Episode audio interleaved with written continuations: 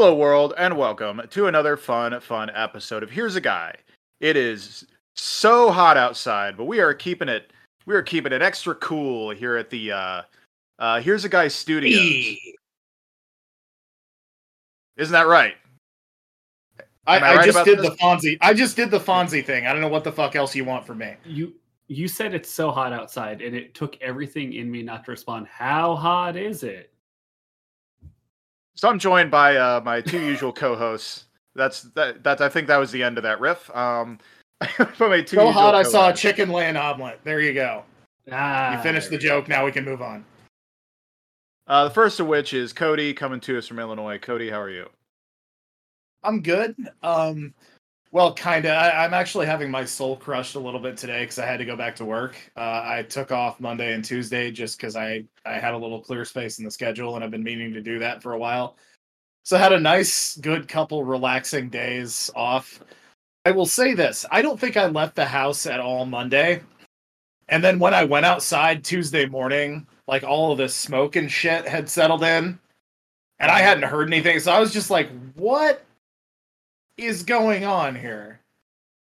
And then I checked social media finally, and uh, yeah, apparently uh, some dumbass moose in Canada has uh, just set that country alight, and now, now the outside uh, of my house looks a lot like the inside of my house did Monday. Was it Missus O'Leary's moose? No, I would have. Yeah, I would have changed up the name, but like, what's? I don't know that there's like especially Canadian names. Are there?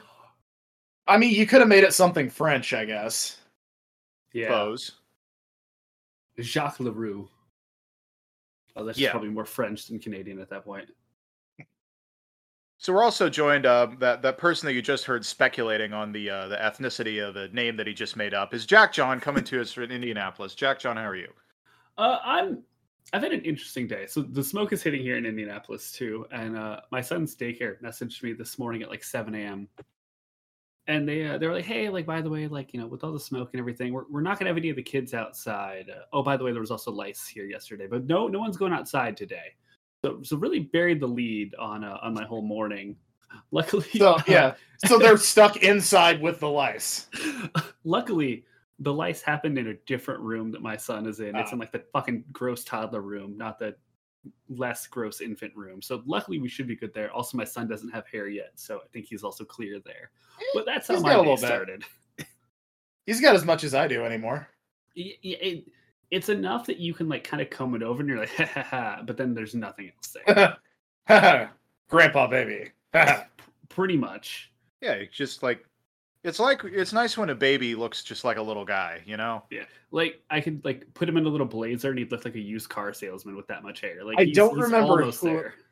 I don't remember who it was. It was somebody I used to follow on Twitter. They had a, a nephew that, when he was a baby, looked exactly like Wallace Shawn. I see a lot of pictures of just this little tiny Vizzini out there. Yeah, when... when... when little baby Jack John was like fresh born, he looked like the worst parts of Gollum. Like it, it's not, it's not great sometimes. He's, he's evened out, but yeah, no, babies are, are still gross. I don't think well, that babies, that's... they just, they've just had their head squished. Just remember, yeah. Takes a while for that to, that to settle in. Yeah. I don't think that's specifically a J T thing. Like, like babies. Yeah. In general. I mean, part of why it looks so cute when they look like little people is like, cause most of the time they don't. Yeah, uh, because like a yeah. baby doesn't quite look human yet. They look, I mean, they're they're kind of like the larva of a human. Like you're, it's just not quite there yet. You know, you can see what it's going for, but we haven't reached it. Um, so yeah, I my problem when I was a baby was like, I know some babies have just like the static thing going on, where like doesn't oh, yeah. matter how much you comb. I mean, the hair. Just, I had Calvin yeah. hair basically. yeah. The the thing that my son does the most that everyone comments on is no matter what is happening or how long he's been in a room, his eyes are like completely peeled back, and he looks like yeah. he's just like the most shocked baby of all time. Uh, Every time he does, see, it's. I, I was talking about this with your sister at that concert we went to, and neither of us can quite figure out exactly which one of you, you or Laura, he looks like more. When he does that surprise face, though, I can literally see Laura making that face at you. Like, it, he looks a lot more like her then, and I can absolutely see that expression being a frequent one being married to you. Uh, Alex, this is a joke for just you and, like, the other seven people who took that class. Uh, Little Baby Jack John has a surprised look, like uh, our uh, political science professor just asked him a question, and he definitely didn't read and is making one up on the fly. Yeah, look. we, friend of the show, I remember those Lo, days. Friend of the show, Lo, had messaged me one day, and she was like, I love the expression that you have every time you're trying to make up an answer. Uh, anytime you're called upon in class. You got to have like, a poker face for that, man. She's like, you can just tell you're trying. And like, yeah. I mean, that happens to everybody, but it was especially funny because, as you said, this was like a six, seven person class. Yeah. Where like your odds of getting called on are pretty high.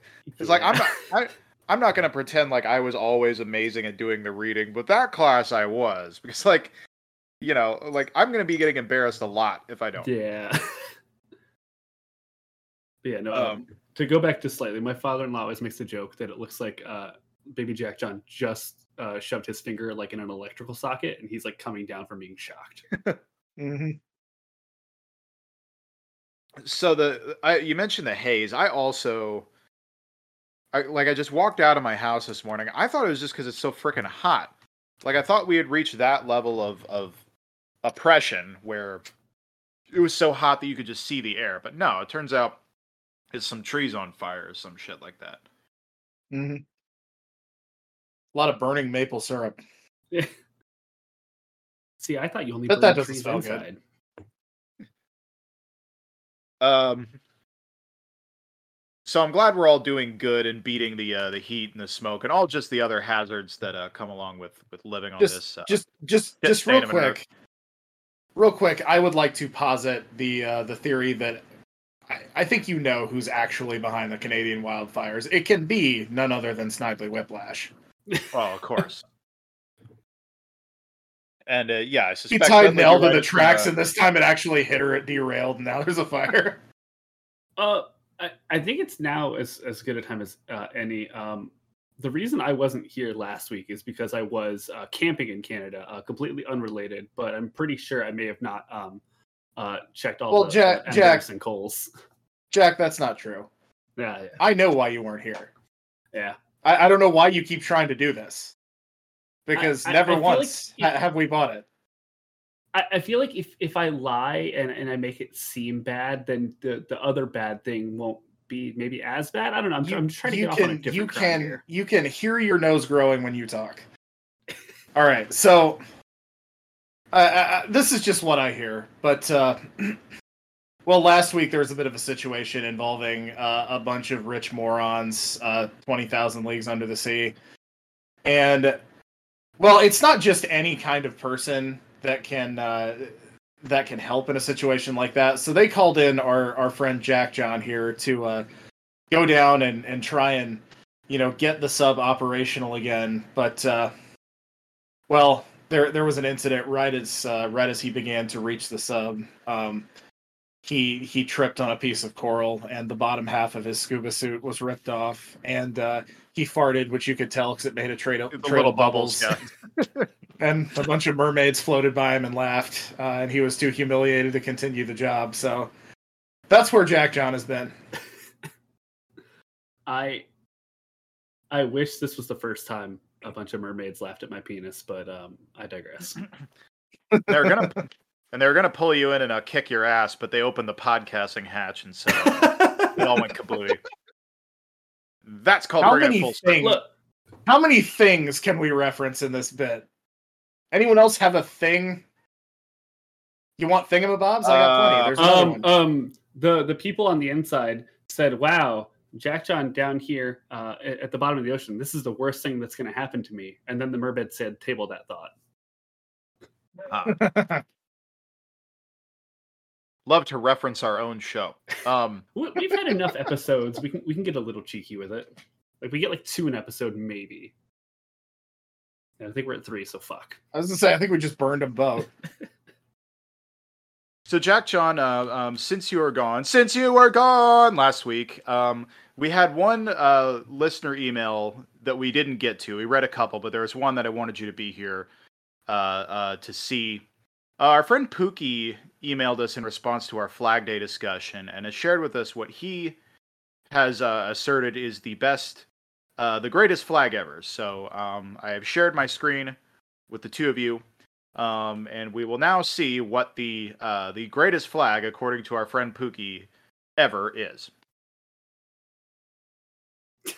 So here we have. Um, it is a. Uh, it looks very much like the "Don't Tread on Me" uh, snake flag that you see uh, uh, dickheads put in their yards sometimes, or on the, the back of their their uh, trucks. Except it is. Um, it appears to be drawn in crayon, and on the bottom it says "No step on sneck." ten out of ten. So thank you for that, Pookie. Which is good um, advice. Yeah, we always I... appreciate your contributions. I didn't know where Pookie was going to go with that, and I love that he went that route. I honestly half expected it to be dick butt. I was thinking dick butt or like a really bad like meme crop of one of our faces. So um, something else that we were we were going to do previously, but uh, I didn't get to. We have a tradition on this show where anytime that someone who Uh, we have on our list as a possible future topic and is alive at the time we put them on the list, but then dies before we get to discuss them. Uh, we do a little in memoriam here on the show uh, to commemorate them. And I had one a couple weeks ago, um, none other than former Prime Minister of Italy, uh, Silvio Berlusconi, passed away. So I was going to do the in memoriam of him, uh, of him two weeks ago. But then uh, Cody and I talked about it a little more and decided, like, I should actually just do this for a full segment. And then I went to attempt to do this, and what I found is, like, there is just no way to condense everything going on with this guy down and have it take, like, less than... Uh, if I if I came in at a full hour, that would have been pretty good. So maybe, maybe someday a special episode could be done, but... Um, With that being said, I'm not going to do the full topic on Silvio Berlusconi, but I am going to give him a little in memoriam. So here's some bonus guy content for you all. Uh, Silvio, as I said, the, the Prime Minister of Italy, actually three different stints, uh, from ninety-four to ninety-five, from two thousand one to two thousand six, uh, from two thousand eight to two thousand eleven. The best way that I could describe this guy is that he was kind of like the Italian proto-Trump. Ooh. In pretty yeah. much every single way. Like the, the politics were similar. It was like kind of faux populist right wing stuff. Um, he I, I said just like read, just read any article at all about Berlusconi, because like every article you're gonna find is gonna have some new insane uh, anecdote. Uh, while in office, he was constantly mired in legal troubles as well as numerous controversies controversies over him making inappropriate comments. Uh, like there's literally there's an entire Wikipedia page just about all the inappropriate comments that he got in trouble for. Woof. Um, the scandal that finally proved to be his undoing was that they they called it Rubygate, the official name, but the the uh, scandal of his infamous bunga bunga parties, um, which, which sounds like say, a mini game in Mario World. Yeah. Sometimes what really takes a scandal to the next level is the proper name. And just, this was going to blow up anyway, just based on the fact this is the prime minister and what all happens. But like the fact that the the scandalous parties to take down the prime minister are called bunga bunga parties is so perfect. And I, I am going to issue, even though I'm not doing Silvio Berlusconi as a full topic, I'm going to give a spoiler alert. In my segment this week, you will find out where the name bunga bunga comes from. Uh, wow! But more on that later. The Bunga yeah. Bunga Party, uh, not to be outdone by their rivals, the Boofing Party. Ugh! Ugh! Yeah. Oh, that's fucking terrible. It's got a shiver down my spine. Um, We're gonna have to take a break. So what? What happened was that in twenty ten, uh, a young lady named Karima El Maroug was arrested in Milan on suspicion of jewel theft. Berlusconi, as prime minister, intervened, telling officials that the young lady is the niece of Egyptian President Hosni Mubarak, and they risked an international incident if she wasn't released. It was later revealed in the press that Berlusconi had lied about that, and the young lady was actually um, a dancer who had recently been part of these secretive, lavish sex parties at Berlusconi's estate. To make matters worse, she was only seventeen years old. Yeah, yeah, Berlusconi is a, a uh, scumbag. That's probably the first thing it you just should keeps know. Getting worse. He was formerly a T V executive. So T V executive to high-ranking politician is like, that's just the, the, the bottom of the barrel as far as as far as I don't scumbag. know. I, I'd watch I'd watch America presented by Dick Wolf. There's a heavy coating of slime on all of this. Yeah. From there, it all unraveled as more and more details leaked about the bizarre nature of Berlusconi's parties. Uh, there's all sorts of articles about this, but the extremely abbreviated version is that he and at most one or two friends would pay a harem of young women to attend the party, where he'd treat them to a lavish dinner.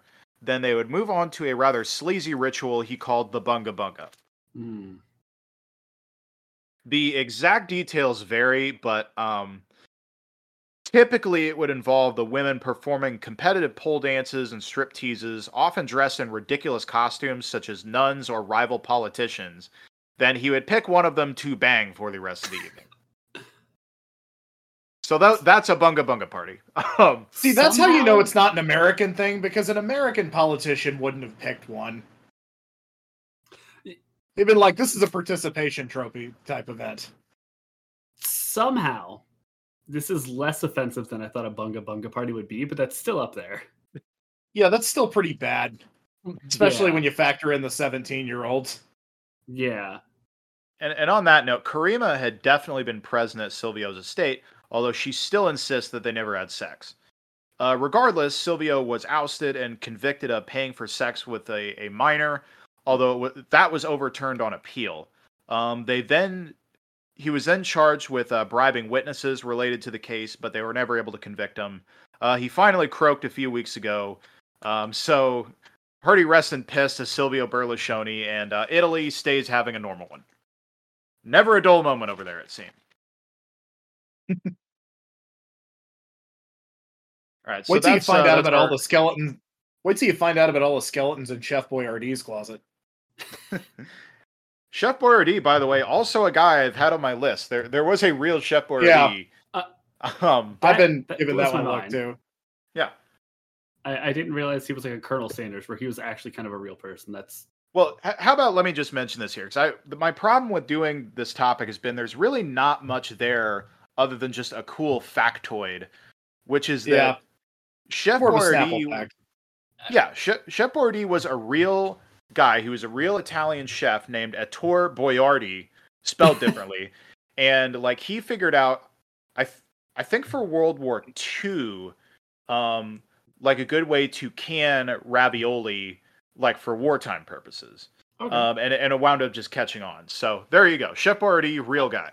I mean, you managed to make an entire guy out of a cat falling off a three-story uh, building, so anything is possible. A poodle, thank you very sorry, much. Sorry, a poodle, I'm sorry.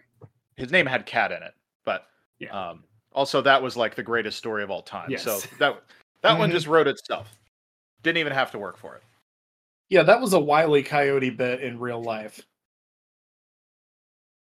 Um, speaking of things in the news, I had one other thing I wanted to mention. Um, I saw... this headline uh, in Twitter. Also, apologize. I'm drinking a Topo Chico, so I'm Ooh. I'm burping a lot. Ah. Um. So I saw this headline on Twitter earlier, and this this seems like an ongoing guy, or in this case, gal situation. Um. I don't know what this is. I've never heard of this person before. Um. But it feels worth mentioning. All I've seen is the headline. YouTuber Colleen Ballinger has publicly responded to grooming allegations, partly via song while strumming a ukulele. So, so listen. Yeah, I'd heard about this. She's the Miranda Sings lady. I'm not. What's Miranda Sings? Could you fill us in? It is. I I only know as much as I do because I read an article about this, but it's an extraordinarily annoying character this came up with that got like super like that show on I think it's on Netflix called Haters Back Off. She's the main character of that show. Hmm. That was like a really big thing when it first came out, and then everyone stopped giving a fuck immediately. I've never seen it, but yeah, apparently she's a real dirtbag. Um, this was jarring for a number of reasons. Um, it's just such a twenty twenty-three thing to happen, except for the fact that, like, I thought we had moved on from the um, we like like like young woman with ukulele YouTube channel thing. Like that that feels dated. I thought that was more of like a twenty fourteen right. sort of trend. Yeah, I. I just miss when we were a, a real honest nation and just gave half-assed uh, notes app apologies. I, I miss those days. Yeah. It was a when our scandal inevitably hits, we'll get our chance. Like, I, I was never particularly entertained by ukulele YouTubers, but I'm definitely not going to be entertained if the song is is you deflecting deflecting criticism from, like, a... Uh, uh, Uh, sending your underwear to underage fans, which I think is what happened with her. That's so. one of one of several things apparently that happened. So, I, like I said, I'll I'll have to link the article I read about this. This thing is, I had no idea there was this much to this story, but it's wild. Yeah, I so I don't know what this is. I don't know who this person is. Uh, that said, I will put it out to any of our fans that if any of you you know what this is, um, or want to research it and get back to us. Feel free to shoot us an email at uh, here's a mailbox at gmail dot com because I really don't, I kind of want to know what this is, but I don't want to actually read about it. It's one of those things to me. So, standing challenge, I suppose. All right. Well, um, as fun as that all was, I suppose. What a transition. Um, yeah. I really didn't have anything else. That really was one of these sleazier opening topics uh, that we've ever had. So, um, that's not why we're here, ultimately. Uh, we're here to talk about some guys. And uh, Jack John, since you're back, your vocal cords should be well rested. Um, could you help me out, please? Uh, yeah, I think I remember it. It's uh, the guys. All righty. Well, since you're warmed up, you're up first this week. Who's your guy? Yeah. Uh, this is a story of when keeping it real goes wrong. Uh, something that may have started as a simple scheme that quickly ballooned into an undeniable problem. One of my introduce... favorite, one of my favorite archetypes of here's a guy topics, the the snowball, the thing yeah. that starts out as something and quickly gets immediately out of control. Oh, oh, this will get so out of hand so fast.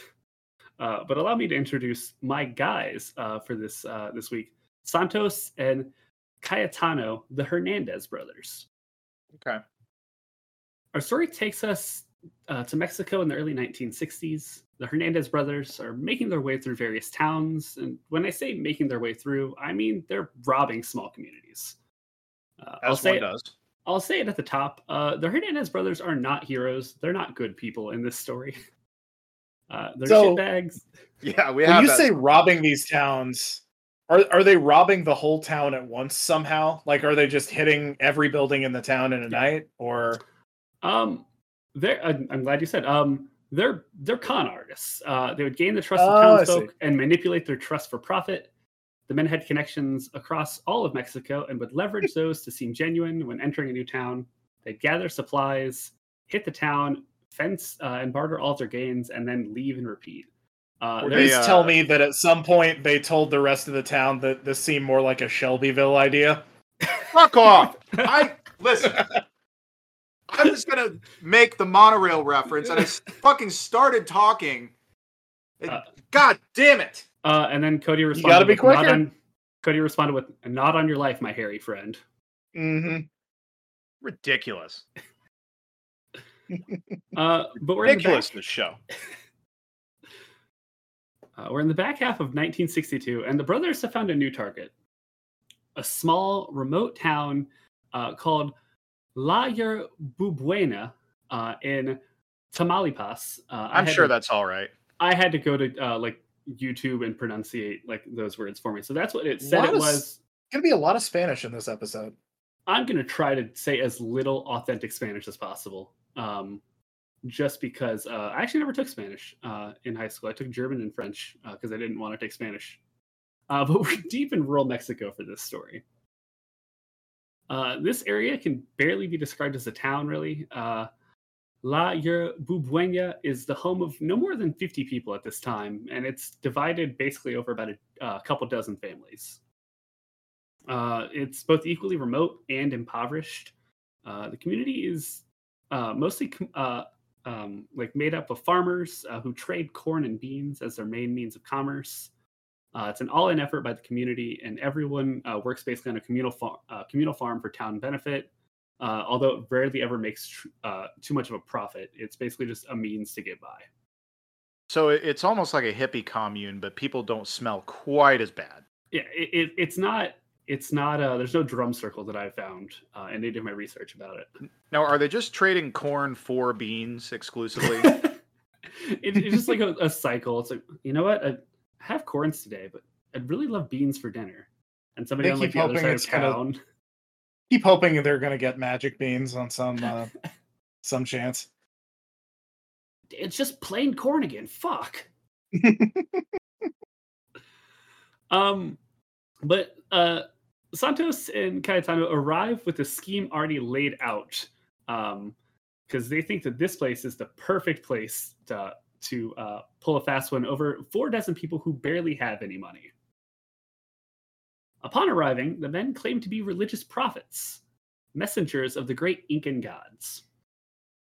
I know this is not an English-speaking community, but if it were me, I would have laughed a little bit at the wordplay there. You know, prophets. Ah. I, I didn't even intentionally do Oh, that. sorry. We met religious profiteers. You misheard ah. us. Ba-boom. Classic. Here's the guy. Cody, I thought you would have positive connotations because it reminds you of uh, uh, the previous band that you used to sing for, the Lost Prophets. Ah.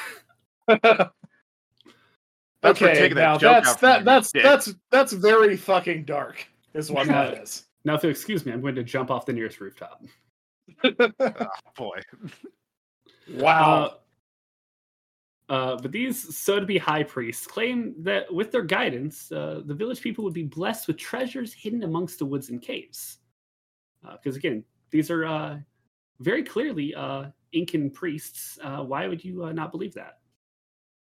For such untold riches, uh, there would merely be like a startup cost of a few tributes and and and praise. Uh, they're basically running an M L M at this point. Like, they're just like, hey, like, give us, like, some stuff, and then we'll get the gods in, and they'll get you more stuff. Like, complete bullshit scam. Okay. Um, this wasn't merely a blessing for the town, as the brothers made it clear that the Incan gods would harshly punish any non-believers. So you can't even be like, ah, it's not for me, because if, if you don't, the gods are going to punish you. Religion's I mean, so cool. Based on your... Based on your description of this town, I'd say uh, been there, done that, probably. um, this plan is bogus for two reasons. Reason number one, as we established, the Hernandez brothers are major con artists. Uh, they weren't any level of religious uh, entity, and they knew nothing about Incan ideology. Uh, we know about that second part because reason number two, Mexico had a whole... total of zero ties to Incan religion and tradition. As those yeah, Incan was, in, Incan, yeah. Incans were South American, weren't they?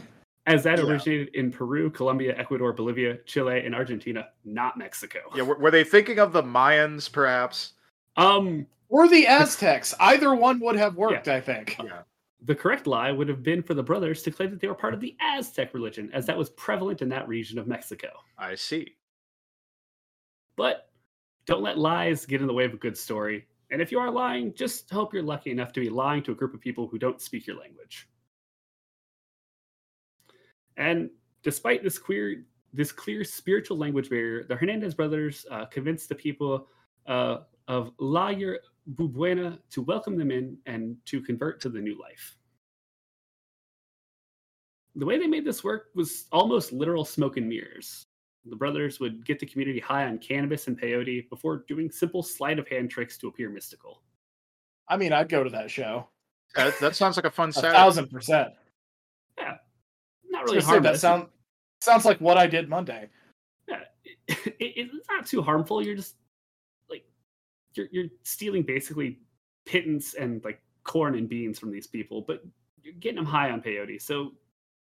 call it a wash, I guess. Um, and they would do this in a cave near the village uh, that would uh, officially be marked as the uh, tribute for all the Incan gods. So any kind of like like tribute, you go to the cave and you do it there. So they're just like smoking peyote and uh, a little bit of cannabis in this cave, and it's a religion.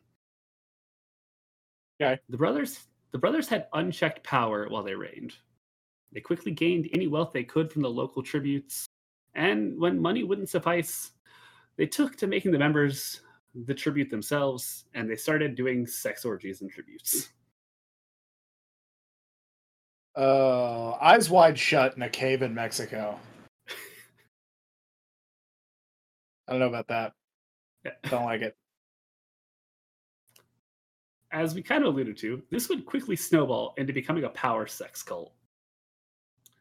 The brothers, the brothers would take copious amounts of peyote, start orgies, and that was pretty much it. They didn't really have a plan further they, than that. They just they just started them? Hey guys, uh, Incan gods say we need to fuck in the cave. Let's go. Now or you're dead. Power sex cult sounds like a Pantera song, by the way. Yep. They're they're, uh, they're opening for Eskimo Callboy this weekend. I think so. Don't they call themselves Electric Callboy now to be more? It's Electric Callboy. Yeah, yeah they, they do. But, like, but everyone like, knows it's Eskimo Callboy. But like that's so funny because I know what their band is. Like trying yeah. to be more socially acceptable. Like yeah, it it's it's weird. I always call them that, and I forget. I, like I know it's Electric Callboy. It, it's still. It's not it like it's. Callboy. It's not like it's Andrew Jackson Jihad changing to A J J because like they actually had like some hipster cred. Like yeah. the the Callboy series of bands is like all about sleaze. You know, what are you possibly mm-hmm. trying to prove? Uh, and this whole like get high and have orgies, this went on for quite some time. Uh, Santos and Cayetano would make claims that the fruits of their labors would be awarded from the Incan gods soon, uh, but they would balk when nothing happened. Claiming there wasn't enough belief, or the tribute wasn't sufficient, or the vibes were just off, man. I don't know, but let's let's not worry about that, man. We got peyote. Isn't that about isn't that about the time to uh, move on and start fleecing the next town, or did they just figure they had a they had it too good here to leave? I mean, there wasn't really any pushback until the followers of this new sex cult started to grow a little skeptical uh, due to the lack of results, and they started asking questions like, Uh, when are we going to get our rewards from the gods? And wait, did you say Incan gods? You know, those kind of questions. uh, the the puts... the real reward was the orgies we had along the way. This put some heat on Santos and Cayetano. Uh, they needed a way to appease the villagers somehow while still not delivering anything real. They thought for a while and remembered a connection that they had made somewhere else in Mexico who might be able to help. The brothers ventured uh, to Monterrey, Mexico, where they had a friend in De Ella Eleazar Solis. Eleazar was a businessman to the brothers and someone who they had dealt with before. And to everyone else, Eleazar was a pimp. So a, a, a literal pimp, or just everyone everyone thought he was really cool. Did they and, also call him a G? uh, this is actually the, the origin of uh, Charles Robinson, the Godfather. Oh no! no this is, this is, I, this is, I was gonna say Flava Flav, but you're. I think I like your joke better. Uh, this is this is a literal pimp. Uh, see, Which you can tell by by his fur coat, big hat, and cane. Yeah. And the way he said "horrible." God, I love that. That's a good so reference. Much. Uh, it's terrible, but I love it so much. Santos and his brother were looking for a woman who could pose as a deity, uh, more specifically a, a priestess, uh, for their fake religion. And, you know what, maybe perform a couple fake miracles, and hopefully that would appease everyone invo- involved, and they could keep doing their bullshit cult. Eleazar recommended... Please tell me. Uh, so, so he's borrowing one of the sex workers, then, is what he's going to do. The, the intent is basically just kind of like rent to own, like lease to buy kind of thing. They're like, hey, like, trial run, let's see if this works, and if it does, we'll we'll write up a contract afterwards kind of thing. They're just like fucking scrapping at anything to see if this will work, basically. And that that's how the historic uh the historic city of Rentajo, Mexico got its name. uh Eleazar recommended uh that the Hernandez brothers take his sister, our sub gal for the story, Magdalena Solis. See, take my sister, please. And it's not good, but there is reason. See, Magdalena had had a rough childhood. Uh, she was forced into sex work at the age of twelve, and was now only barely sixteen. With that, the, the streets and the lifestyle had molded her in a very dark way, uh, and she started to scheme on her own just to uh, make sense of all of it. She was doing this to the point where she began uh, to make a profitable side gig as a fortune teller and a medium. With her young age, experience fabricating spiritual events, and her willingness to manipulate others, she was the perfect candidate and willingly went along. So she's like, hey, this sounds like a good scheme, and I could probably get some money. Let's do it. Game recognized game. Yeah. When the Hernandez brothers arrived back at the village, they told the members of the cult that they had spoken to Coalique. Uh, Coalique. Coalique. I literally have like a pronunciation in brackets so I can like remember how to actually pronounce it. You're doing Coatlicue. Good. Uh, this was the mother of the gods and goddesses of fertility. Uh, fun fact, this goddess is actually from Aztec religion.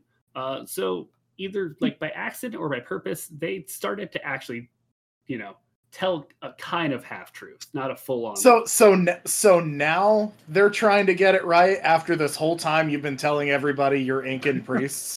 They're they're either like backtracking or just so lost in all of it because they don't believe in any of it that they're just fucking like they're mixing like, like Italian and Spanish kind of thing. Like they're just. Like, I was gonna say I shit. feel like I feel like that kind of makes it worse. Like I feel like that makes it less believable. It, it it also though they're manipulating a very uneducated tribe. Like fair enough. It's it's very very manipulative, and the people who they're manipulating just don't know any different.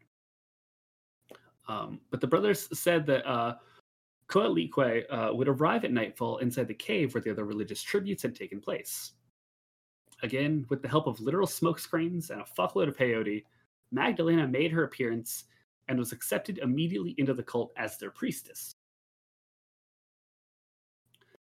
This works uh, great to cover up all the previous lies the Hernandez brothers had thrown at the wall, solving the previous month's worth of problems. But there's now a new problem brewing. Uh, being the cult's priestess, uh, Magdalena was given anything she wanted and unlimited supplies of it. Magdalena really liked the drugs that the cult uh, was partaking in, so she requested uh, and was given nonstop access to peyote and cannabis.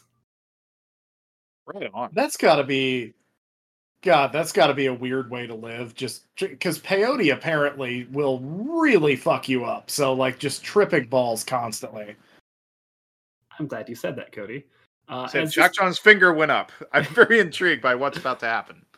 This began to mold and ultimately break the young girl's mind. Uh, some of the cultists started to raise more suspicions about the entire thing, though. Um, see, when the new goddess uh, uh, was there in the flesh, why weren't they rich? The only thing they had gotten to this point was copious amounts of drugs and just a bunch of orgies. So two of the villagers spoke out against Magdalena as being a fraud. Being a rational, peyote-brained teenager, um, yeah. she fully believed that she was Coatlicue, and she believed that she was a deity at this point now. So, she has completely guys... lost it.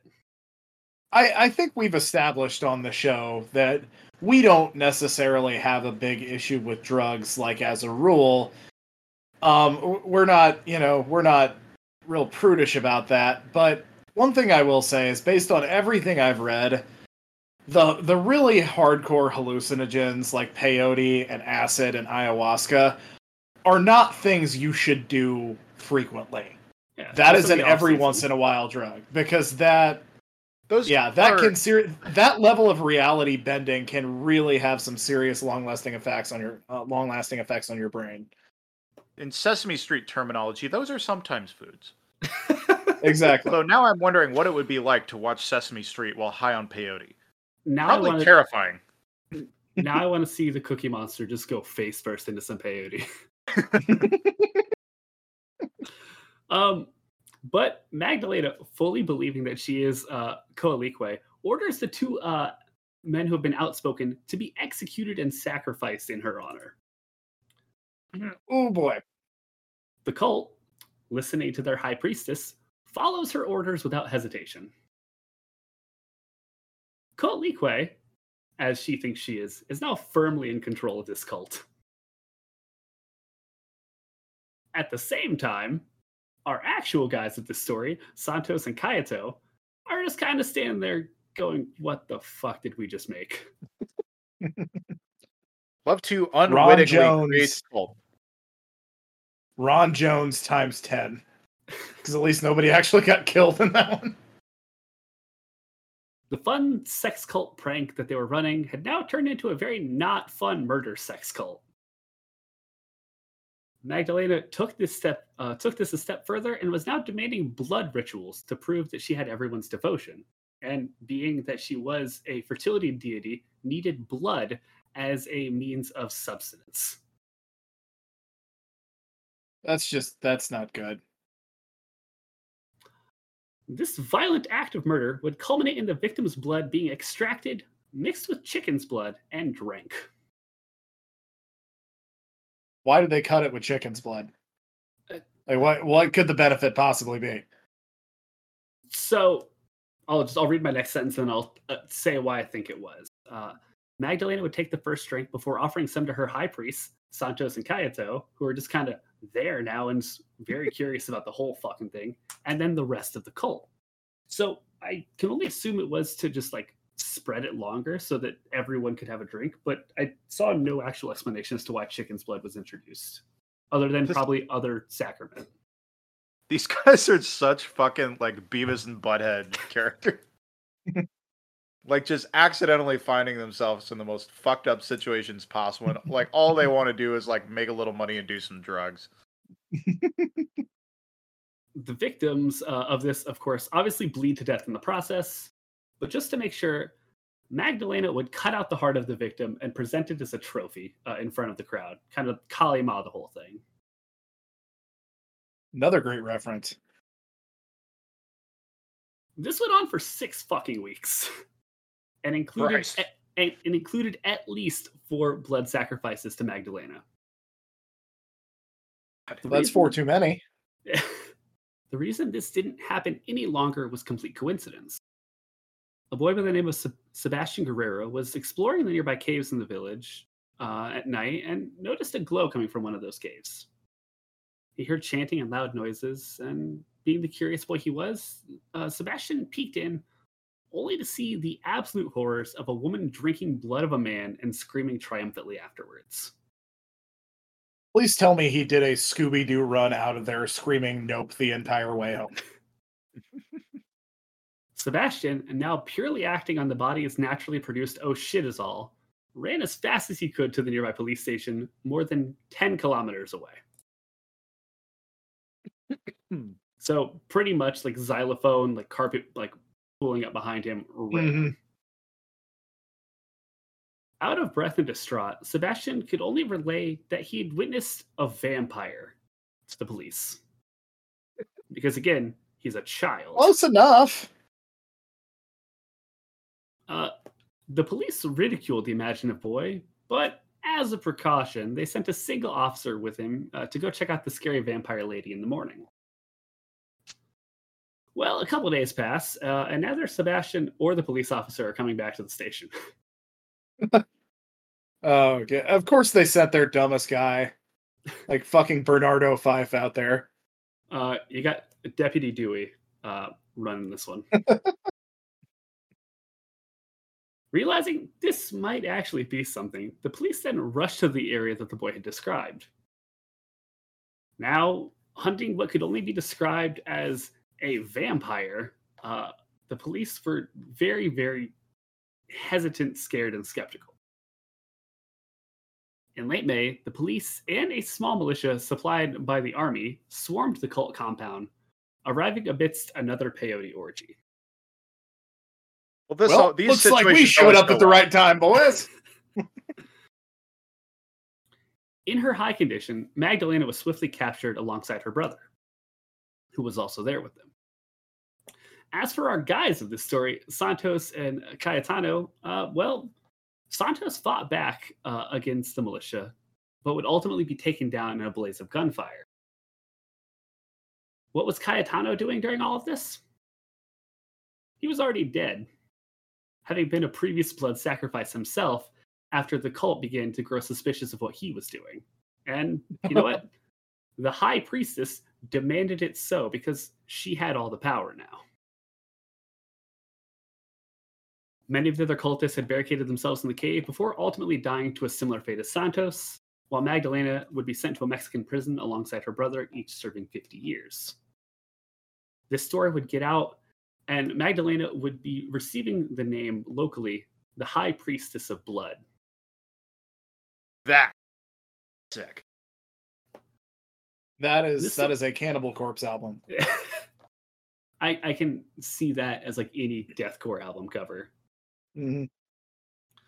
Uh, this story is a great one, but sadly, I feel it's my uh, responsibility to address it may fall a little closer to story than fact.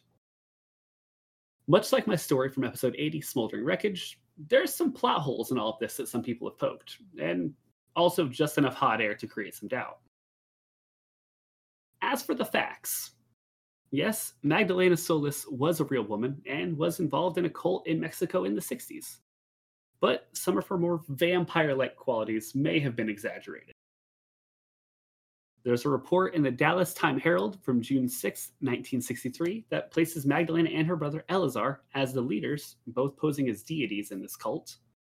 Uh, and they had two accomplices, the Hernandez brothers.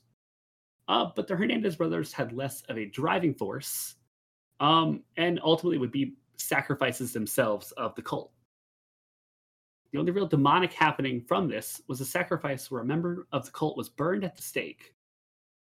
Over time, this that's story pretty fucking bad, though. Yeah, yeah, and still metal as fuck. Over time, the story grew in scale and fable, adding vampires and blood drinking, um, most of which, though, is propagated from the book from nineteen sixty-four titled Western Folklore, Volume twenty-three. While there is no real official story, uh, the one that I described to you is what is accepted but highly scrutinized. But there's quite a bit of truth still beyond it that I thought it was still worth telling. But this is the story of the Hernandez brothers and the uh, accidental creating of the High Priestess of Blood, which leads me to my big question. If you get caught up in a cult, what that what's that cult going to be? So for me, uh, the answer is very obvious. Uh, I'm going to become embroiled in the uh, Church of the Latter-day Shemp. Of course. From episode sixty-four. Uh, I'm going to be... Uh, preaching the stooge gospel to everybody. Uh, it's going to end very badly when I start uh, smacking them all in the face, or or doing the you know the the neck bob thing whenever they uh, they disagree with my teachings. So, but uh, it's going to be a hell of a life while it lasts. I'll tell you that. I uh, I can't wait till I like I walk up on this cult and you two are like doing like a bow like and they're going oh yeah yeah yeah like. All the stooge noises as like introductory sounds. I can't wait to see this. This weird Gregorian chant in the back. Yuck, yuck, yuck. Great answer. So, what about you, Alex? So for me, I mean, pretty obvious answer. I will be joining the uh, Church of Lars Newbar, although that's kind of just what my Twitter account is. Um, Are you joining I, or creating that? Uh, I, I might be part of like the senior council or something. Um, Running it, though, you know, it seems like, uh, you know, not not sure if that's really, I'm not sure if I'm up for management. I'm also not sure whether Lars is going to sign off on this. Um, his the one time I met him, uh, and granted, I was fucking shit-faced when this happened. He seemed like, you know, decently okay about meeting me. um, I don't know about extremely enthusiastic. He, uh, I don't know if it's enthusiastic enough to where, um, Uh, he's going to say yes if I ask, can I uh, worship you and, uh, um, you know, skin people alive in your honor? We haven't quite made it that far yet. We gotta. I got some work to do on that end, but uh, but I'm interested. I, I can see that interaction, and I've seen the picture on Twitter where you did this, where Lars will be like, oh, I remember you. And he'd be like, yeah. And he'd be like, that's not a good thing. I just love, and I think I've told this story. I love that when I met Lars on the street, like he he'd only been up for like a couple weeks. And it was after a game. My friends had invited me to all-inclusive seats, so I was fucking drunk, um, and just randomly ran it. Like I couldn't believe it. I'm like, "There's Lars Newbar," and uh, he took a picture with me, and he was a nice guy. But I just loved that, like, on like the next night's T V broadcast, Jimmy the Cat Hayes ran a segment about how like people are starting to recognize Lars Nootbaar around town. Like, I guarantee Lars went up to Jimmy the Cat Hayes and like, yeah, some drunk guy came up and talked to me last night. I know that's how that happened. He's just like telling this horror story in the clubhouse, and the guys are like, yeah, we can run with this. You play for the Cardinals long enough, that's going to happen to you a lot. Good answers, both of you. Uh, I'm a huge wrestling fan. Uh, and, and naturally, um, one of the theme songs that I always uh, love hearing is uh, Cult of Personality by Living Color uh, for C M mm-hmm. Punk. Uh, and too. while while I don't necessarily love C M Punk, I do love Cult of Personality. So I can absolutely see myself getting caught in the cult of Cult of Personality. Just one song. We're, we're really into it, man. You're gonna start wearing a lot of neon. Look, you can you can play some of their other songs. I'll you know, I'll listen to Middleman, but you better play Cult of Personality right after that, or I'm kidding. I, I mean, don't get me wrong, that's a great song. That is a that really is a good song. It's got a great riff, all that fun stuff. But yeah, it's it's just seems like you're gonna run out of shit to do pretty quickly. It, it, It's it's not a long lasting cult. This is like a Kool-Aid on week or uh, Kool-Aid on day six kind of kind of cult. Oh, okay. So, note to ourselves, Cody, if we start, if if one of these days we uh, uh, start seeing a lot of uh, colorful bodysuits in Jack John's uh, in Jack John's closet, we need to alert Laura immediately. I'm I'm just saying, you guys are lucky I didn't see uh, Living Color when I was at Riot Fest, and that I was busy doing something else. Yep. Well, thank you for that, Jack John. And so for our second topic of the episode, we turn to me. Uh, my guy this week is Horace DeVere Cole. Um, and I will just say it's it's shocking that we made it eighty-two episodes without discussing this guy. Um, he is a guy I would describe as being firmly in our wheelhouse. Um, it's also another delightfully British topic um, because Horace DeVere Cole was perhaps the most prominent prankster in the history of the U K. Um, think wow. about it. Yeah, and, and imagine what that says. Think about, like, e- even, Johnny... Not- even besting, like, Benny Hill and the Monty Python guys. Yeah, because I was about to say, like, think about if Johnny Knoxville had Benny Hill's sensibilities, and you pretty much get Horace DeVere Cole. But it's it's more like it's more like Johnny Newcastle in that case. Don't really know... Don't really know what the English equivalent of Knoxville is. Don't care to think about it. What does that do for Dave England? Oh, fuck. He's, uh... shit. I guess he's just Dave America. that's, that's a persona I'm surprised doesn't exist. That's like a really, really, really dicey uh, gimmick Twitter account. um... So Horace was born into a well-to-do family in Ireland in eighteen eighty-one. His father was a British Army officer. His mother was the niece of a famous member of Parliament. Uh, his grandfather had gotten wealthy from the trade of quinine, which is a medicine uh, that's used to treat malaria. Malaria, yep. Um, we talked about that. Yep. And uh, his great-uncle was a highly regarded poet. In short, Horace so this... was part of a line of serious high-society people who was expected to do serious high society things. So this is a rich kid, too. That adds just another level of bad yeah. onto this. But there was a problem with this, though. Um, Horace had no interest in those kinds of serious pursuits, and he resented the hoity-toity culture that he grew up in. Good for you. At first, he followed it, the path that was expected of him. Um, he's sent to the prestigious Eton College. Uh, then during the Second Boer War, he was uh, commissioned as a lieutenant in uh, a cavalry unit of the British Army. Uh, the Second Boer War was one of the many small asinine wars that England fought when a territory they'd colonized had the audacity to want to govern themselves again. That's what that was all about. South I'm, Africa in this instance. I was really hoping that was going to be more literal, like the Emu War, and it was just like the British fighting Boers a second time. Emu War, by the way, something that, that I... I'm also shocked it's taken us this long. We haven't discussed. We may need to do that one soon. We've talked about the San Juan Pig War. Yes, that is true. So during this war, Horace was shot and had to spend two months recuperating in a South African Red Cross hospital. That was basically the final straw for Horace going down the expected path of a child born into nobility. He'd done what people around him wanted, uh, had wanted him to do, and look what it had gotten him. Shot while fighting in a ridiculous conflict that he didn't care about. So after he's discharged from the army, he goes to Cambridge. The government gives him an eighteen hundred pound disability pension, and he donates it to the War Widows and Orphan Fund instead of keeping it for himself. Right on. At Cambridge... Well, his family's got money. Yeah. Yeah, he is independently wealthy. We have, do have to remember that, which explains a lot of why he's able to do all the things that he does. Because there will reach a certain point in this segment where you're going to start being tempted to think, like, like, does this guy have a fucking job? How can he just do this this kind of stuff all day? But uh, at Cambridge, Horace had more than enough intellect to get by, but the issue was that he lacked the interest. Um, he was the prototypical gifted slacker, except his experiences made him even more jaded. Rather than go to class, which is boring, Horace instead shifted his focus to his new, much more exciting passion. Pranking and ridiculing British high society and all other highly esteemed institutions as much as possible. Finally, a relatable guy. Yeah. Yeah, we would In have been friends with so this guy, to be clear. Yeah, yeah. yeah. He found a sidekick in his classmate, Adrian Stephen, another kid from a well-to-do family with his head firmly planted in the clouds.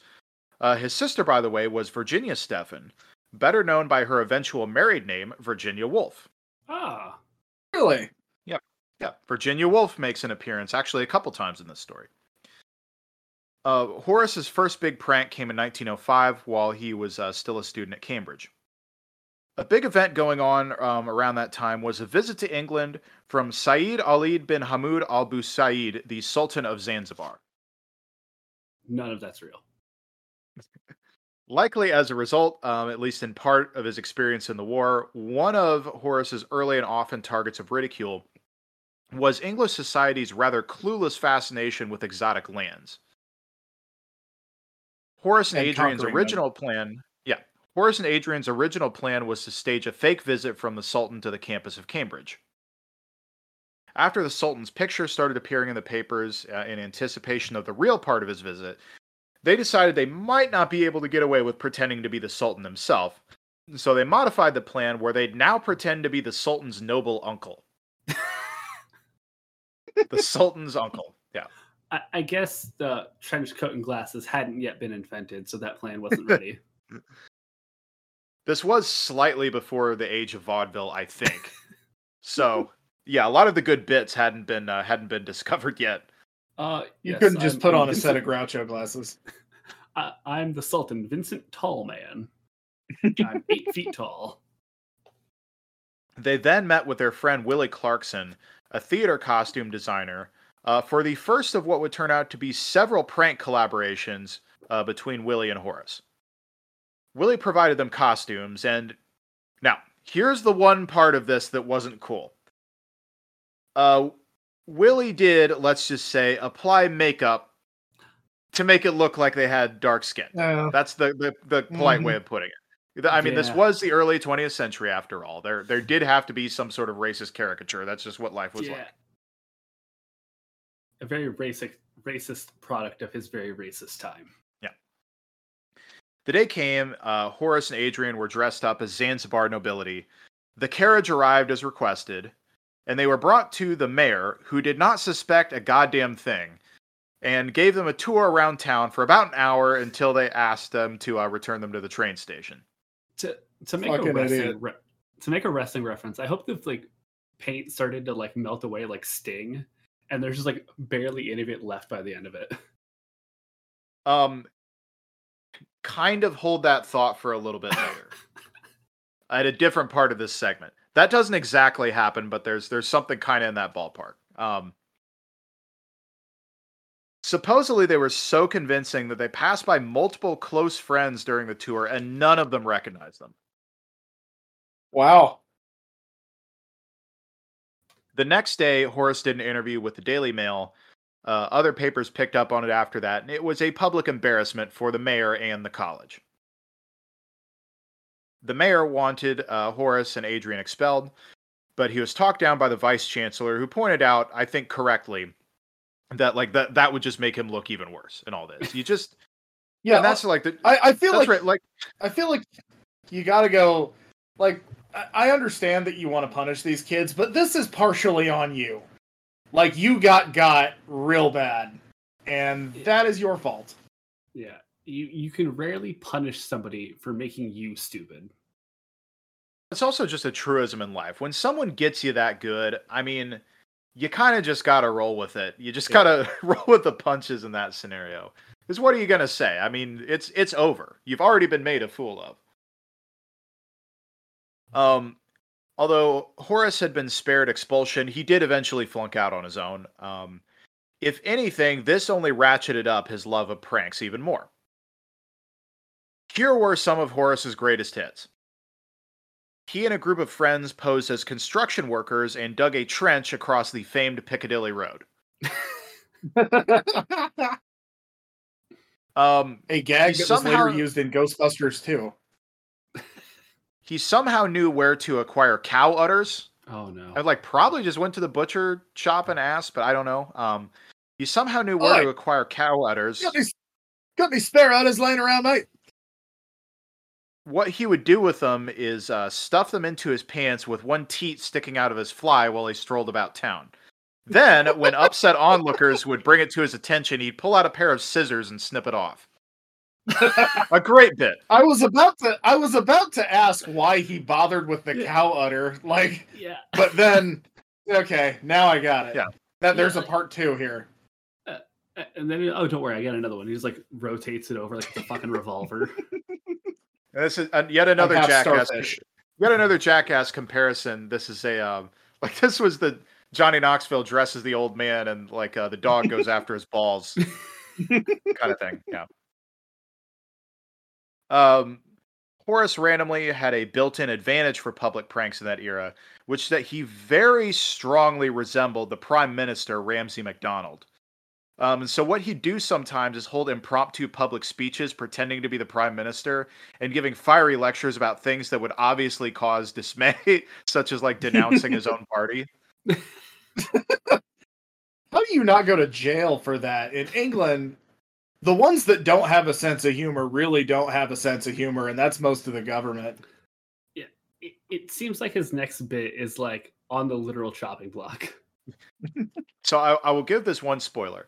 Um, Horace only goes to jail once in this entire story, and it will probably surprise you to find out what thing finally lands him there.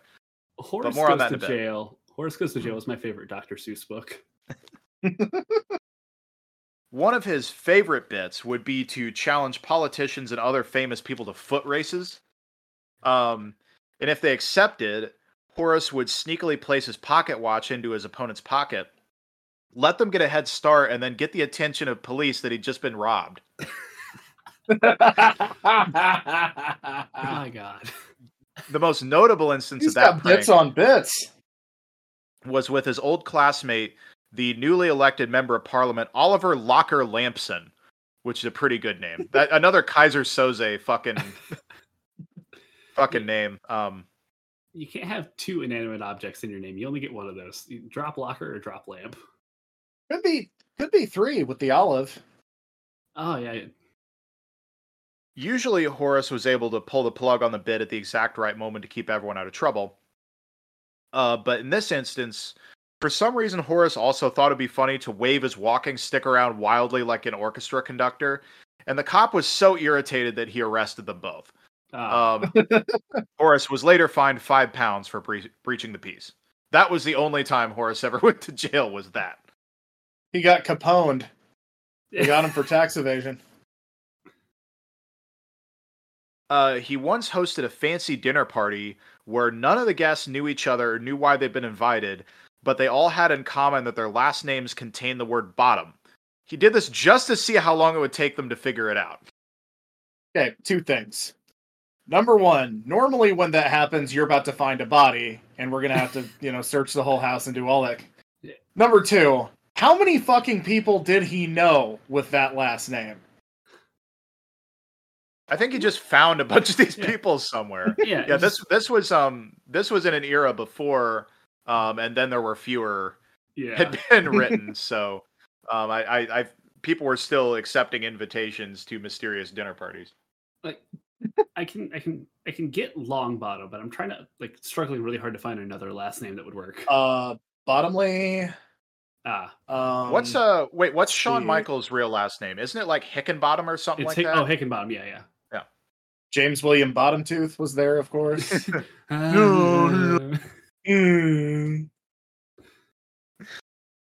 um perhaps my favorite of his pranks. There was a show running at the local theater that Horace found to be especially pretentious. Um, so Horace bought eight tickets in a row in the lower level of the theater. He somehow rounded up eight bald men to be part of this prank. He painted one letter on the tops of each of their heads and had them sit in a particular order so that the letters spelled out the word bullocks. Which, if you don't know, is, is a, a curse... A very crass word in, in England that basically means bullshit. So, well, and also I think literally it means testicles, but they use it like bullshit. Yeah. yeah. So it's it's an obscene word in two different ways. Yeah. Um. I mean, it just, just I wonder how he what the process. What did he just Diogenes it? I'm looking for a bald man. Yeah. Imagine, like, the auditions and you don't get the cut as one of the bald men. You're like, fuck, I really thought I had it this time. The cast of the pretentious non-comedy play found themselves quite surprised when the entire balcony section began laughing hysterically.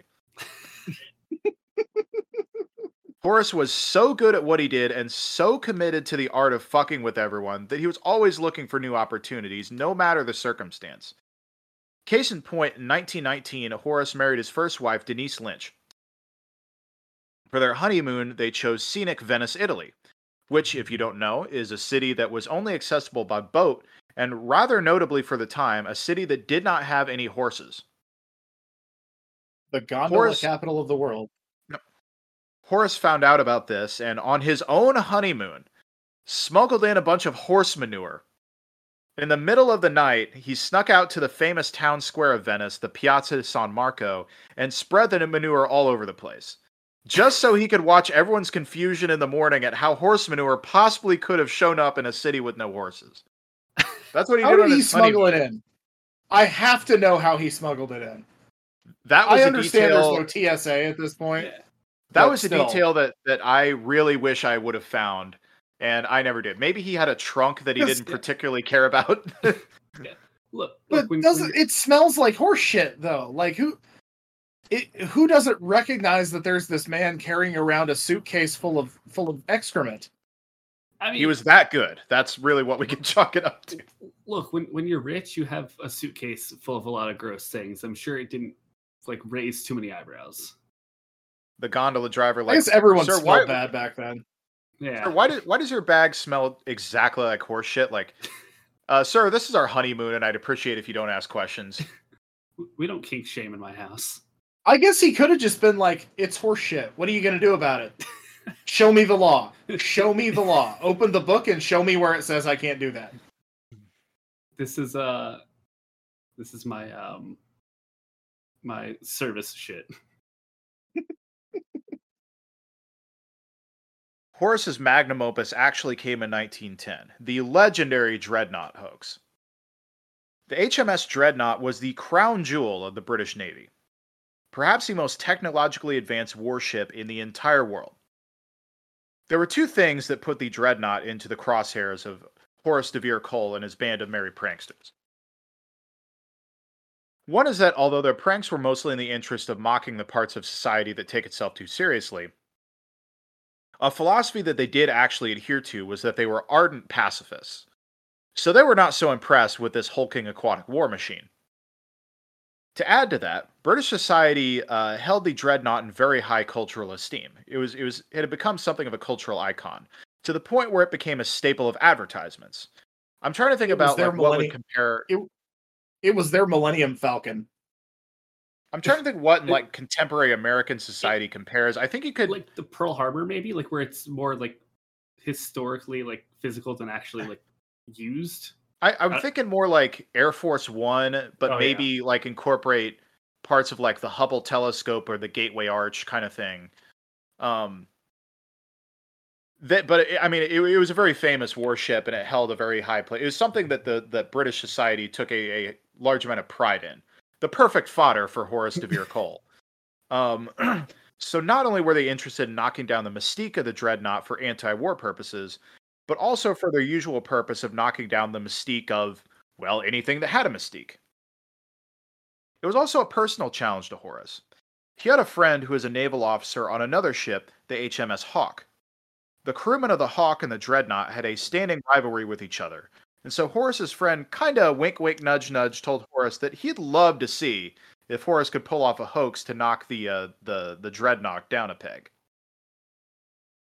Horace came up with a plan, and the plan is essentially calling back to an original. He puts together a group of five jokesters, this time um, including both Adrian Stephen and his sister, Virginia Woolf herself. They also hit up their old comrade, Willie Clarkson, and said, uh, hey, Willie, the... Go ahead. Said, hey, Willie, remember a few years ago when you dressed us up like exotic nobility for the purposes of a prank? How about we roll it back one more time? One more. Heist. I can't wait for the Ocean's Eleven crew put together scene. Like, I, I wish I would have written down who the other people were, but they were also like...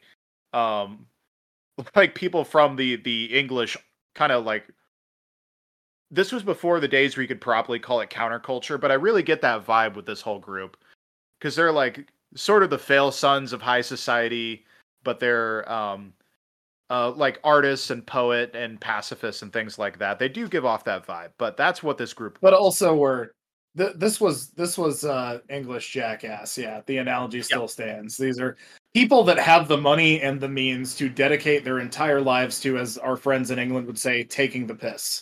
Yes. Another friend sent a telegram to the proper British naval officer stating that the Prince of Abyssinia would be visiting and would love to tour the Dreadnought. Now, I will say, Abyssinia was a real place at that time. Um, it's in like modern-day Ethiopia and Eritrea.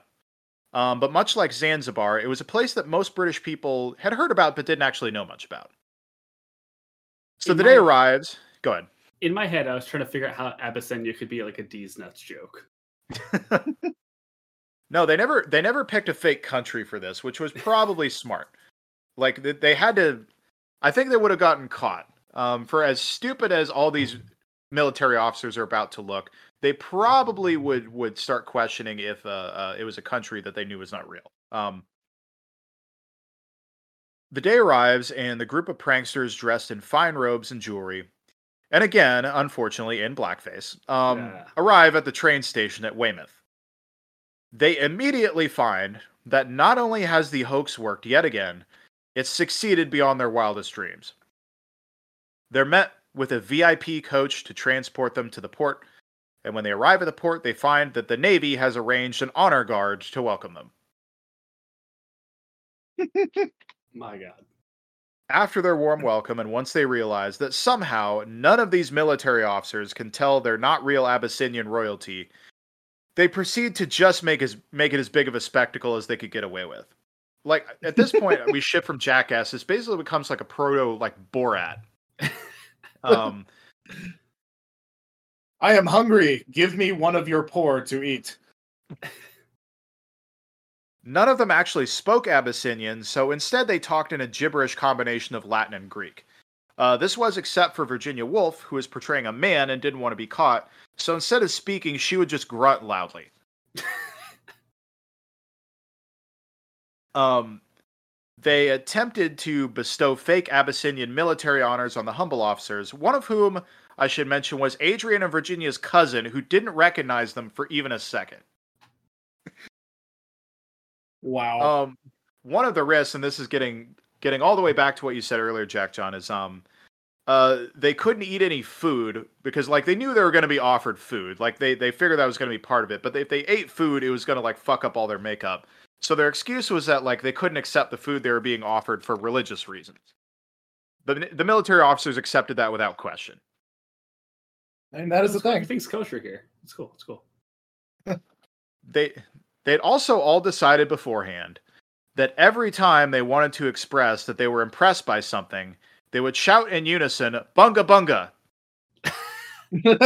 um, And I will I will explain in a minute the, the exact direct line we go from this bit to eventually Silvio Berlusconi. But um, like that that still did not tip off any of the naval officers that anything was up, nor did any of their other antics aboard the vaunted H M S Dreadnought. They got away entirely scot-free. Jesus. Boy, so therefore, I think really... forty-five minutes to an hour. There's a lot of bits you could get away with before they invented comedy.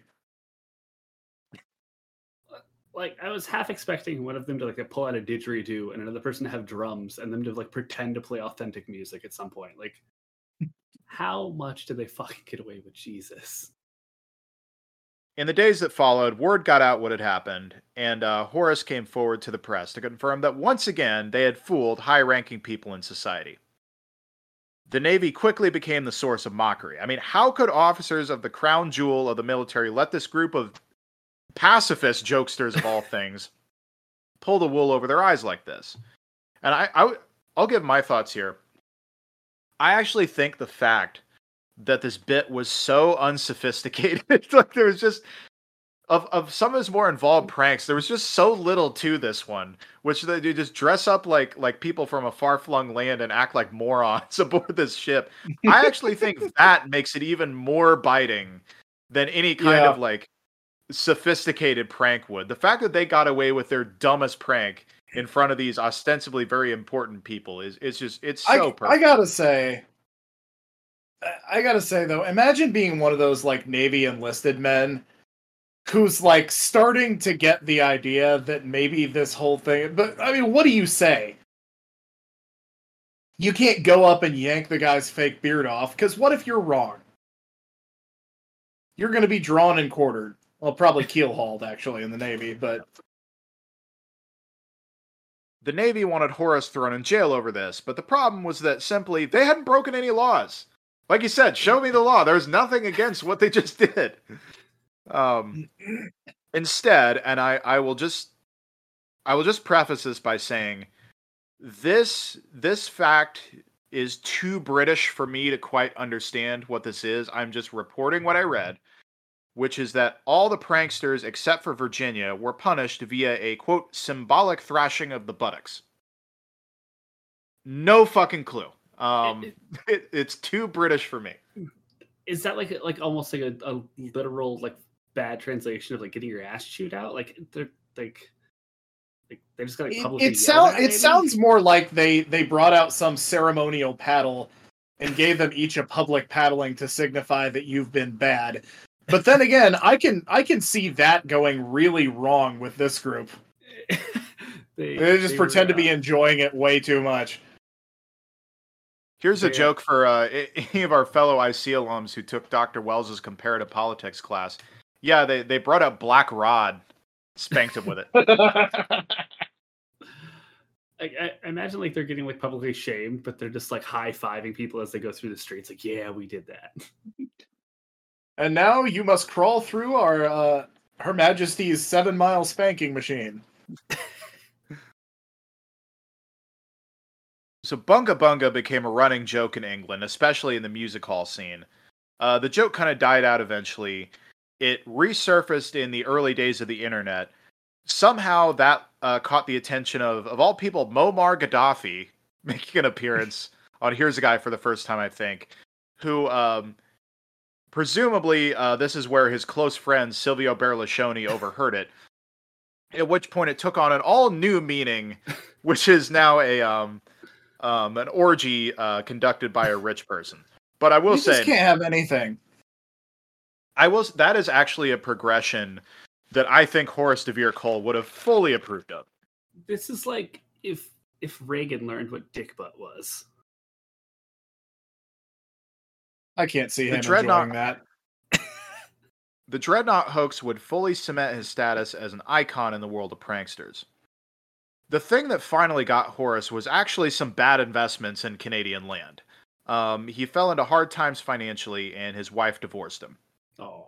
His pranking days also wound down because he was starting to go deaf. Um, he'd partially lost his hearing as a child after a bout of diphtheria, because, again, this was this was old times, so that's just yeah. kind of what happened. Um, He partially lost his hearing after that, and it just got worse and worse as he aged. Although, in true Horace fashion, the way people could tell that he was going deaf was that one of his other favorite bits was the classic cough to cover up the sound of your farting. And people started to notice the coughs not quite lining up properly with the farts anymore. Mm-hmm. Unfortunately, the final joke of Horace's life was actually on him, as he uh, married another woman and they had a child in nineteen thirty-five that most people agree actually belonged to acclaimed Welsh painter Augustus John. Horace died a few years later in nineteen thirty-eight of a heart attack, bringing an unfittingly melancholy end to a life that was anything but. So, cheers to you, Horace DeVere Cole. Blackface thing wasn't cool, but all your efforts in fucking with high society, totally approve of. Mm-hmm. So, my big question to the two of you is, what is your favorite prank that you have personally witnessed? And I'll clarify, it could be a prank that you pulled on somebody else, that somebody else pulled on you, or that you saw someone do to somebody else. What's been your favorite? So I have not had a whole lot of pranks pulled on me. And it, in what may be a surprising turn of events, I have never really pulled a whole lot of pranks on other people just because, you know, lack of opportunity and, you know, having other shit to do. I think, uh, so friend of the podcast, Marissa, uh, my best friend from high school, Uh, she and a couple of my other friends at one point, Alex, you might remember this. Um, they, so we lived out in bumfuck nowhere, like we've discussed. So they were able to sneakily get up to the house out to where I parked my car, and they filled said car with like a hundred uh, blown up balloons, just completely stuffed the thing. Mm-hmm. Still have a picture of that somewhere. What about you, Jack John? Uh, mine is, is recent, but it's one of my absolute favorites. Um, there, it, it requires a little bit of backstory, but the payoff is worth it, at least to me. Uh, I'm in like a, like a neighborhood chatter page on Facebook, which is completely filled with unhinged lunacy and just the worst kind of people with a platform. It, it's the bottom of the barrel. Yeah. It's the dregs. It's, it's very fun to go through though. And about a month ago, there was a, a dog that had gotten out. And for whatever reason, no one could catch this dog. Uh, people were always like, hey, don't catch it. Just let the owners know where it's at. So for like four straight days, the, the chatter page was nothing but where this dog is. Uh, and my wife and I like started making a joke about it. Uh, like, oh, where is it now? Uh, and I started photoshopping like the dog in like weird places and like sending it to my wife as a laugh. Uh, and it got to that like point in comedy where it's funny and then it stops being funny and then it's almost kind of funny. Uh, Rule of three, I waited, yeah. waited a couple weeks and I just developed a bunch of pictures of my son. Um, and I found one that my wife absolutely loved. Um, and it's this like nice, beautiful, like nice high definition photo of like my son smiling and like it's like right in his face. And it's a great picture. And I put it on the fridge and it was up there for two weeks, and I was like, "Hey, hey, Laura, uh, go go look at this picture. I noticed something weird uh, in, in Jack John Junior's eyes." Uh, and, and the payoff to my wife going, "Oh, god damn it!" Uh, when none other than that dog was photoshopped in the glimmer of my son's eyes. Nice. That's a good one. Um, a lot of the ones that I've seen or had done to me, I think I've talked about on the show before. Um, My car getting covered with the orange two for five stickers from the grocery store. Um, my mm-hmm. The interior of my car getting filled with spit wads. Car stuff was very popular. Um, yeah. I actually remember another one that I don't think I mentioned. This wasn't one that I was involved with. Um, it, it actually wound up being like a double prank. Uh, a few of my friends went over to one of my other friends' house um, who had chickens. And in like the middle of the night, and they like put all the chickens uh, in the bed of or the uh, the cab of his truck and closed the doors. And so like when oh, he got no. when he went to open the, his truck, it was just a fucking nightmare inside there. They tore it to shit. They shit all over the place. And like he knew who did it. And so he said like, "You better get your asses over here and clean this up like right this instant." And all three of them were like. Uh, All three of them were like, yeah, of course we'll do that. But two of them had actually conspired to like just trick the, the other one of them into cleaning it up. So it was like a prank on a prank. Only one of them showed up and oh. had to clean it all up by himself.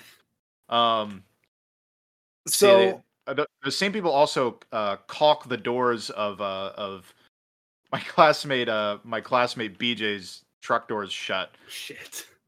They also buried him alive too. That was kind of a things got dark in uh, in Greene County. So the, the...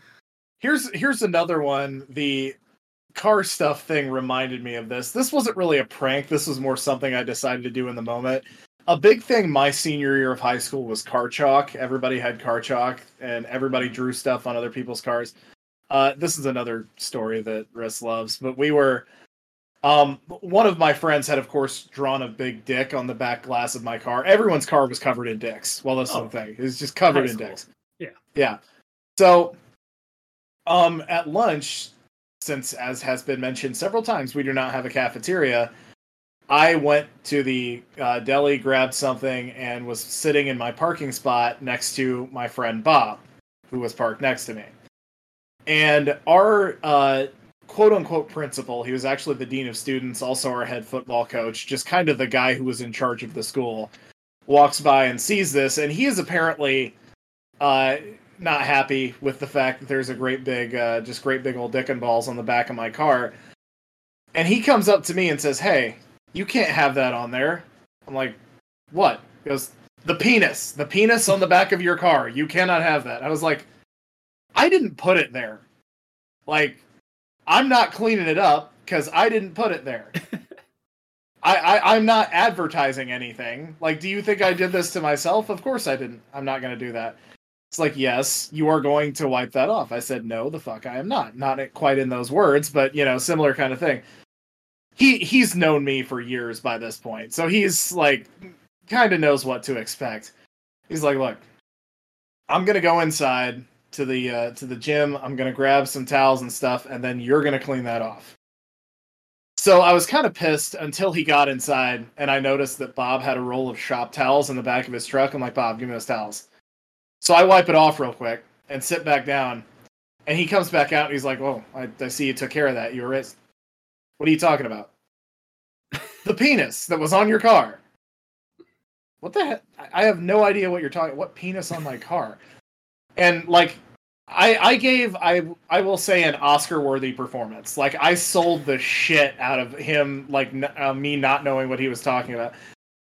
Eventually, he just got tired and walked away. I look over and Bob is just dying because he's about four feet away. He can hear all of this. He's just absolutely losing his mind. So that was another fun one. Another one that I have never actually gotten a chance to do, but I think would be really fun, is, you know how those old uh, detachable shower heads, like the old school shower heads, you, some of the new ones you might still be able to do this, but you could like take them off and there's space inside. You just put, put about six or eight uh, beef or chicken bouillon cubes in there. So when you turn the shower on, what comes out is a, uh, essentially soup. I mean, that sounds lovely, honestly. Yeah. Uh, one final one I wanted to mention. I think I've I've also told this story, but I would be remiss if I didn't point out the time that um one of the guys who lived on our dorm floor, I know who it is, but I will never say who. Uh, oh my god! Got onto friend of the show. Got onto our friend Mitch's uh, computer and signed him up for the National Guard. That's probably the best one I've ever seen. That's so fucking bad. Oh my god, poor Mitch. Well, thanks for your answers. Um, if uh, if any of you out there have any pranks you've seen or been part of that you want to mention, send them our way. Here's a mailbox at gmail dot com. Um, for our final topic of the episode, now we turn to Cody. Cody, who is your guy? Uh, we had a gal this week, actually, from me. Uh, so tonight we are going to venture back into the world of the sideshow. Uh, and what we've learned from our discussion of this world so far is that not only is it a world of oddities, idiosyncrasies, and general high strangeness, but also exploitation and greed. So just expect a healthy dose of both of those. Yeah, so like uh, it, it, we, we want to clarify where we're coming from when we talk about like carny folk from back in the day, because like it would seem like talking about carny folk as guys and gals would be a little bit of low-hanging fruit. So instead, we're we're we are interested in the stories behind these people because they are human beings after all, and having a little bit of familiarity with with your topic this week, not full familiarity, but just a little bit, I think this this definitely qualifies to your gal. There is going to be a heavy dose of that in this segment, so just kind of, you know, keep your keep your ears out. Yeah, the people that put these shows on, honestly, were just the dregs of humanity. I mean, they were fucking terrible people for the most part. Um, anyway, to that end, we examine the strange tale of Julia Pastrana. Uh, Julia was a Mexican woman born in eighteen thirty-four. And unfortunately, Julia's social life was just pretty much cooked from the beginning. Uh, see, Julia was born with a rare genetic condition called uh, hypertrichosis terminalis that resulted in most of her body, including uh, her face, or at least the parts of your face with hair follicles, being covered in long, straight black hair. Ooh. In addition, her teeth, nose, ears, and lips were all abnormally large as well. In short, Julia played the genetic lottery and rolled snake eyes. I mean, this girl was U G L Y. A and no tiene una alibi, she ugly. Now, happens. Not much is known. Sorry, what? It, it, it happens. Yeah. Some yeah. people are just ugly. It, and that, you know what? Tr- That's yeah, trust me, I know. I've, I've lived with that for twenty-nine years. I get it. Yeah. Look, nature played a, cu- a cruel prank on me, too. It's just a little more conventional. Um, not much is known about her early life. I bet it was great, though. bet, it, bet it was great growing up looking looking like that. Her appearance, there are pictures of this woman. Her overall appearance, between the shape of her face and the hair, make her look very much like some kind of large primate. Or, sorry, large non-human primate. Just, just something from the ape family. Um, so multiple stories exist about her early life and origin, but most of those that we know come from the sideshow themselves and are therefore almost certainly bullshit. Yeah. So most stories and actual researchers who've looked into this, they do agree on a few things, though. Uh, firstly, she was from the state of Sinaloa in Mexico. And secondly, that her family were members of an indigenous tribe.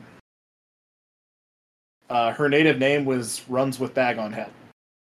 Nah. Anyway, that is the most and least proud I've ever been of a joke that I've ever written. Um, yeah, her native heritage and low status condemned her to what was basically slavery. Because uh, you could do that back then. So... in eighteen fifty-four, she was purchased by a customs agent named Francisco Sepulveda, who brought her to the U S to work the sideshow circuit. Uh, she wrangled her way free somehow, we're not sure. Initially, she was managed by uh, J W Beach, but later that same year, she met a man named Theodore Lent. When she met Theodore Lent, it was love at first sight. Or maybe second or third, you know. But either way... they eloped, and Lent took over her management. Now, some of you may be laughing about this idea, but here's the thing about Julia Pastrana. Yes, she looked like an extra from Planet of the Apes. But despite all of this, Julia was said to be remarkably charming. She was very talented as a dancer and a singer, uh, highly intelligent despite a relative lack of education. She actually spoke three different languages. Uh, and by all accounts, just a really nice lady who was really fun to be around. And that, that's you the part, can see that's how the part a... that I'd always heard. Like, yeah, like that's part of the lore is like the, the bearded woman behind the scenes is like yeah. actually like really nice and smart. Yeah. yeah. Speaking speaking from experience, if you're ugly, you better at least be smart or funny. Like you, you got to have mm-hmm. one of those. So you can see how a guy could warm up to the idea. Another possible motivation here, however, was that Lent saw dollar signs. He knew that this would make a splash on the scene, and he intended to cash in. This is either another example of just how horribly unethical some of these people were, or the greatest love story the world has ever known. It's one of those two things. Unfortunately, I'm, I'm... some things happened that make me think it's probably the first one. I'm starting to picture this guy as, like, her Don King. Like, he's just there, like, prize fight promoting this whole thing. I, you're not too far away from the mark there. Uh. Um, this is borne out to a degree by the way in which uh, Julia was marketed on the circuit. She was booked at different times as the baboon lady, oh. the dog-faced woman, the ape woman, and sometimes simply as the nondescript, which, while cryptic and cool, is completely a misnomer. Yeah. Like, nondescript is of, the opposite of what this lady is. I can, I can think of several ways to describe this gal. Yeah. Everyone, come on, come all. See, name redacted. Oh my god, what a great what a great one-man show bit, though, where it's just a blackout on the center of the stage, and he does the singing and dancing, but with one of those voice changer machines like you see on... Now Man. I want to pull a, now I want to pull a prank where, like, I advertised, like, a small local theater, the amazing name redacted, uh, and then when, the like, the curtain pops up, there's just nothing for forty-five minutes, and then the curtain goes down. See, now you're thinking. Now you're thinking. Horace would be proud. Um, yeah, she sang, danced, uh, bantered with the audience. Apparently she could really work her room. Everybody loved this lady. Um, her act was a smash hit. Her husband and uh, other managers went on uh, to great lengths to make sure that the act was a success, drumming up publicity wherever and however was possible. One thing that they did frequently was they would have her examined by doctors and scientists. And uh, that would then get reported in the local press, yada, yada. One thing that worked in their favor was that this is the mid eighteen hundreds, and we didn't know shit about shit. So we didn't really know anything about this condition. So the doctors were frequently genuinely baffled. Um, Alexander B. Mott, who is a prominent Civil War-era surgeon, publicly declared that she was, and certified this publicly, that she was the product of the mating of a human and an orangutan. God. I mean, that's the only logical explanation. Yeah, yeah, no, I see it. Yeah. What a terrible... If I'm hero. Theodore Lent, if I'm Theodore Lent, I'm just like, look, man, I know I set this whole thing up, but that's still my wife. Come on. Um, others were a little less dense. Uh, notably famous surgeon and zoologist Francis Buckland said she was, and I quote, a deformed Mexican woman. Jesus. Like, his his whole... that That's a new favorite recurring trope on this show, especially my segments, is someone calling in an expert for some bullshit, and they, they wind up just being like, what the fuck are you doing? Why am I here? You yes. brought me here for this. It's like yeah. the lady giving birth to the rabbits, the one smart guy in that story. I think people so, in this era, her... if, if they they had some kind of like burden where they they would die if they were not racist at least once per day. Yeah, yeah. So her notoriety took her around the world, but uh, it was unfortunately not to last. During a tour in Moscow, uh, Julia would give birth to her first and only son. Uh, the son was born with similar genetic abnormalities as his mother and unfortunately survived just three days. Uh, Julia herself would die from postpartum complications a few days after that. Thomas Lent was not the type of man to let a little thing like his entire family dying derail his career. Uh, he met another bearded woman in Germany, married her, and then took over managing her career. They're a fucking, like, Tinder for bearded ladies? Like, how do you just find... I don't know. Dude, dude's got a type, I guess. Or he just figured, this made me rich last time. Is he just fucking, like, trolling circuses? How's he doing this? I have no idea. I mean, he is on the sideshow circuit. He does come across a lot of these people. Uh, he actually... Of... Go ahead, Jack. I've never heard of a circus tent lizard before. That's... It seems creepy. This woman, actually, he had her change her name to Zora Pastrana and was billed as Julia's sister. Oh, that's... But, that... Oh, hold on a second. But he hadn't forgotten about Julia and their son, and he made this clear by the fact that he had them stuffed and displayed their bodies around the world at Zora's performances. God damn it. Fuck's sake. I was going to make the joke that like he just like put up a, a, a broom or a mop or something. No, this is worse. Yeah, this is way worse. This this is like a hundred times worse than that.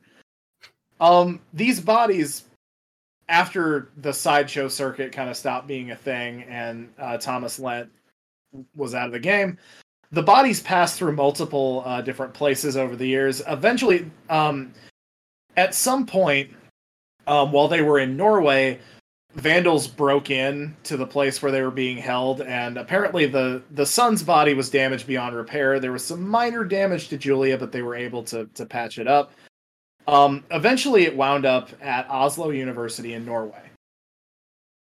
For many years, people fought for her body to be returned to Mexico and given a decent burial as though were as though she were, I don't know, a human being.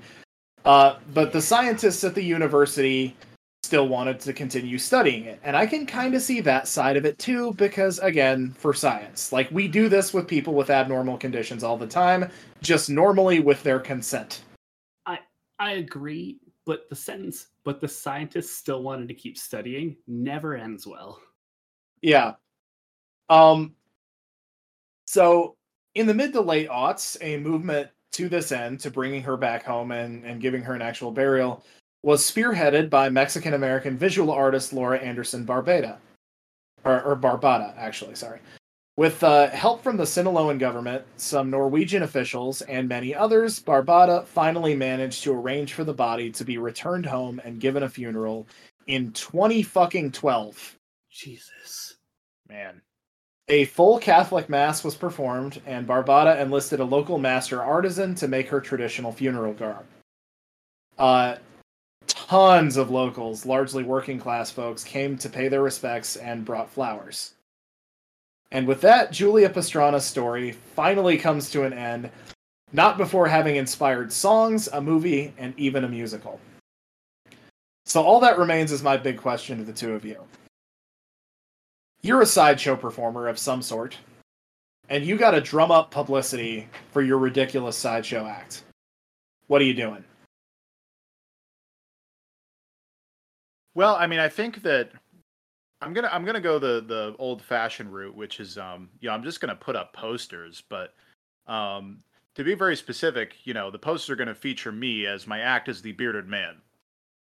Yeah, I will. You know, since we're since we're being vulnerable in this segment, there are there are days where I'm like, I am so goddamn hairy. I probably could have been in the circus at some point in my life. Like, everyone, come on, come, come on, come on! Like, get out, fucking look real close at my arm and how like three hairs come out of the same follicle. It amuses me.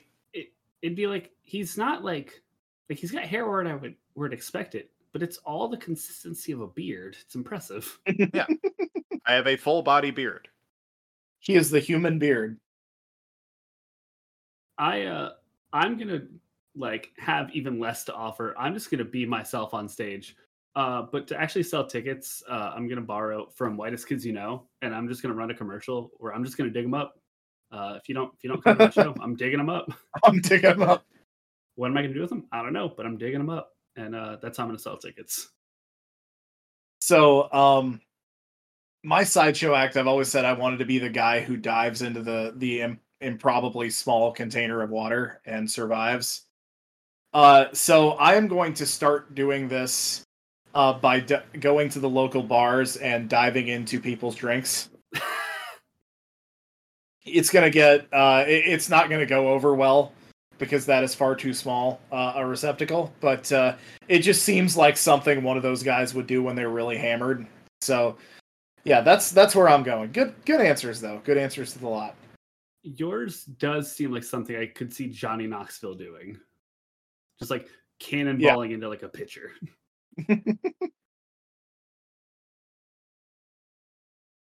All right, well, what a thrilling episode that was.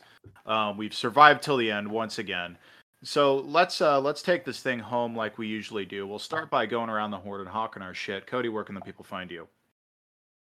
Uh, first and foremost, you can find me every week right here on Here's a Guy on Spotify, Stitcher, and Google Podcasts. Uh, we hope to be getting a little Twitch channel up and running soon called Here's an Adventure at twitch.tv slash Here's an Adventure. It's me, these two knuckleheads, and our friends Pookie and Kelsey playing some D and D. It's a lot of fun. Uh, the Instagram page as well. We now have an official Here's a Guy Pod Instagram page. It's just at Here's a Guy Pod. And finally, you can find me on Twitter. I am at Son of Gravy four twenty sixty-nine. All right, Jack John, where can the people find you?